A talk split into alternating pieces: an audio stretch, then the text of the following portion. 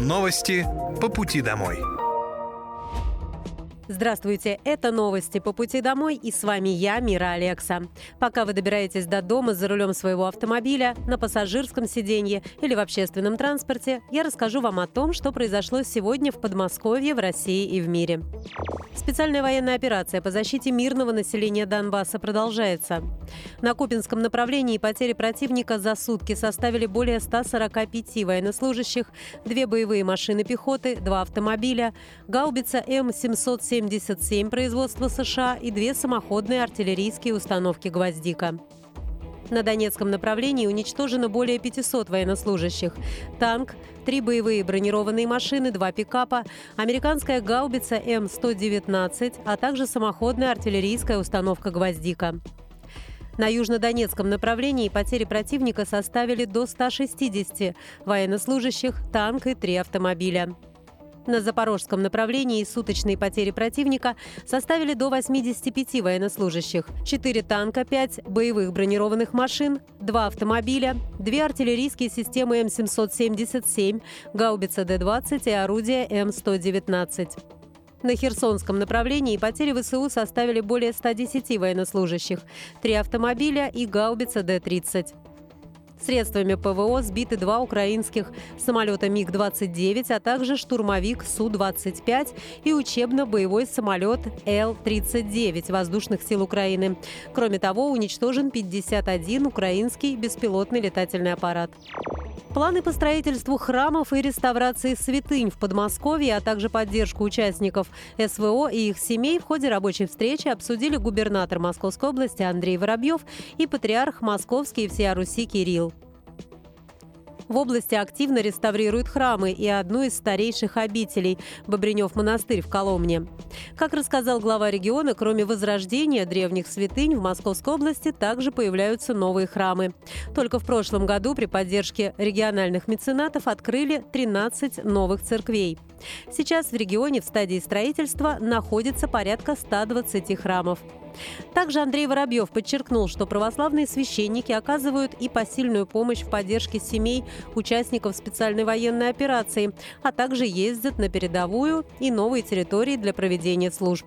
Что касается актуальных вопросов, это большая программа поддержки семей эс вэ о. И ребят, кстати сказать, священнослужители очень активно ездят в новые территории и на передовую в том числе. И это очень востребовано, очень важно. Сейчас совместно вместе с Фондом защитников Отечества реализуется совместная программа с Московской метрополией в части поддержки семей, детей, внимания, которое очень важно. Только за последние два года в Московской области привели в порядок территории около источника Гремячий ключ в Сергиевом Посаде, Никольского собора в Красногорске, собора Александра Невского в Егорьевске, парк и озеро вблизи Спасской церкви в Лобне, чтобы прихожане, паломники и священнослужители в любое время года могли без затруднений добраться до храма или святого источника. Медорганизации Подмосковья получили семнадцать автомобилей для паллиативной службы. Они предназначены для работы выездных патронажных бригад, оказания медицинской помощи на дому или транспортировки пациента. Их закупили по поручению губернатора Московской области Андрея Воробьева в рамках нацпроекта здравоохранения.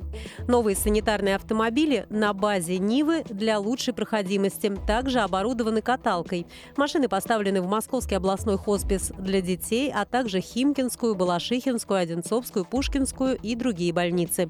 В Московской области работает координационный центр и круглосуточная многоканальная горячая линия по оказанию паллиативной помощи жителям региона. По номеру телефона плюс семь четыреста девяносто восемь шестьсот восемьдесят три восемьдесят три восемьдесят три можно задать все вопросы по оказанию медицинской помощи паллиативным пациентам. Московская область вошла в тройку лидеров среди регионов России по качеству городской среды, представленном Минстроем страны. По итогам две тысячи двадцать второго года города Подмосковья во всех пяти размерных группах заняли лидирующие позиции, а в трех из них оказались в первой строчке. В числе первых оказались Мытищи в категории «Крупные города», Реутов в категории «Большие города» и Можайск в категории «Малые города». Московская область – субъект с самым большим количеством городов. Из семидесяти четырёх городов региона оценку «Благоприятная городская среда» получили семьдесят. В две тысячи двадцать первом году их было шестьдесят семь.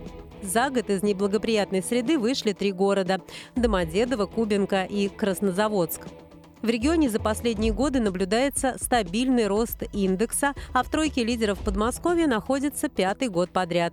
И если в две тысячи девятнадцатом году индекс составлял двести один балл, то к две тысячи двадцать третьему году увеличился до двухсот тридцати одного балла, показав прирост на пятнадцать процентов по сравнению с две тысячи девятнадцатым годом. Этот результат значительно превышает средний показатель по России, который в две тысячи двадцать третьем году составил сто девяносто два балла.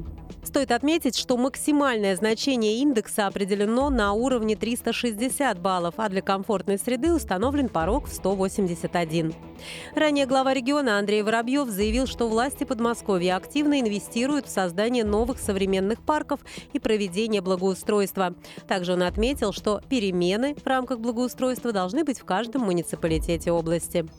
Первую научную детскую площадку откроют в Подмосковье в городском округе Жиковский в рамках президентского проекта. В Московской области десять лет работает губернаторская программа по установке игровых детских площадок. За это время здесь появилось более полутора тысяч новых игровых комплексов для детей. Теперь к ним прибавятся и тематические игровые зоны, посвященные науке. На таких площадках дети смогут в игровой форме получать информацию о науке и работе ученых. Площадь научного детского городка составляет девятьсот квадратных метров. Площадку оборудуют интерактивными объектами, которые дают представление о физических эффектах акустики, невесомости, связи науки и техники. На примере игровых элементов можно будет узнать, как устроен самолет, какие бывают фигуры высшего пилотажа, как распространяются звуковые волны, что такое аэроакустика и аэродинамика. Главным объектом станет игровой элемент самолет, изображающий летательный аппарат, а также диспетчерская вышка с лазами, горками и канатными тоннелями. Работы по установке детской площадки в Жуковском уже практически завершены. Открытие запланировано на ноябрь. Это были новости по пути домой, и с вами была я, Мира Алекса. Желаю вам хорошей дороги и до встречи. Новости по пути домой.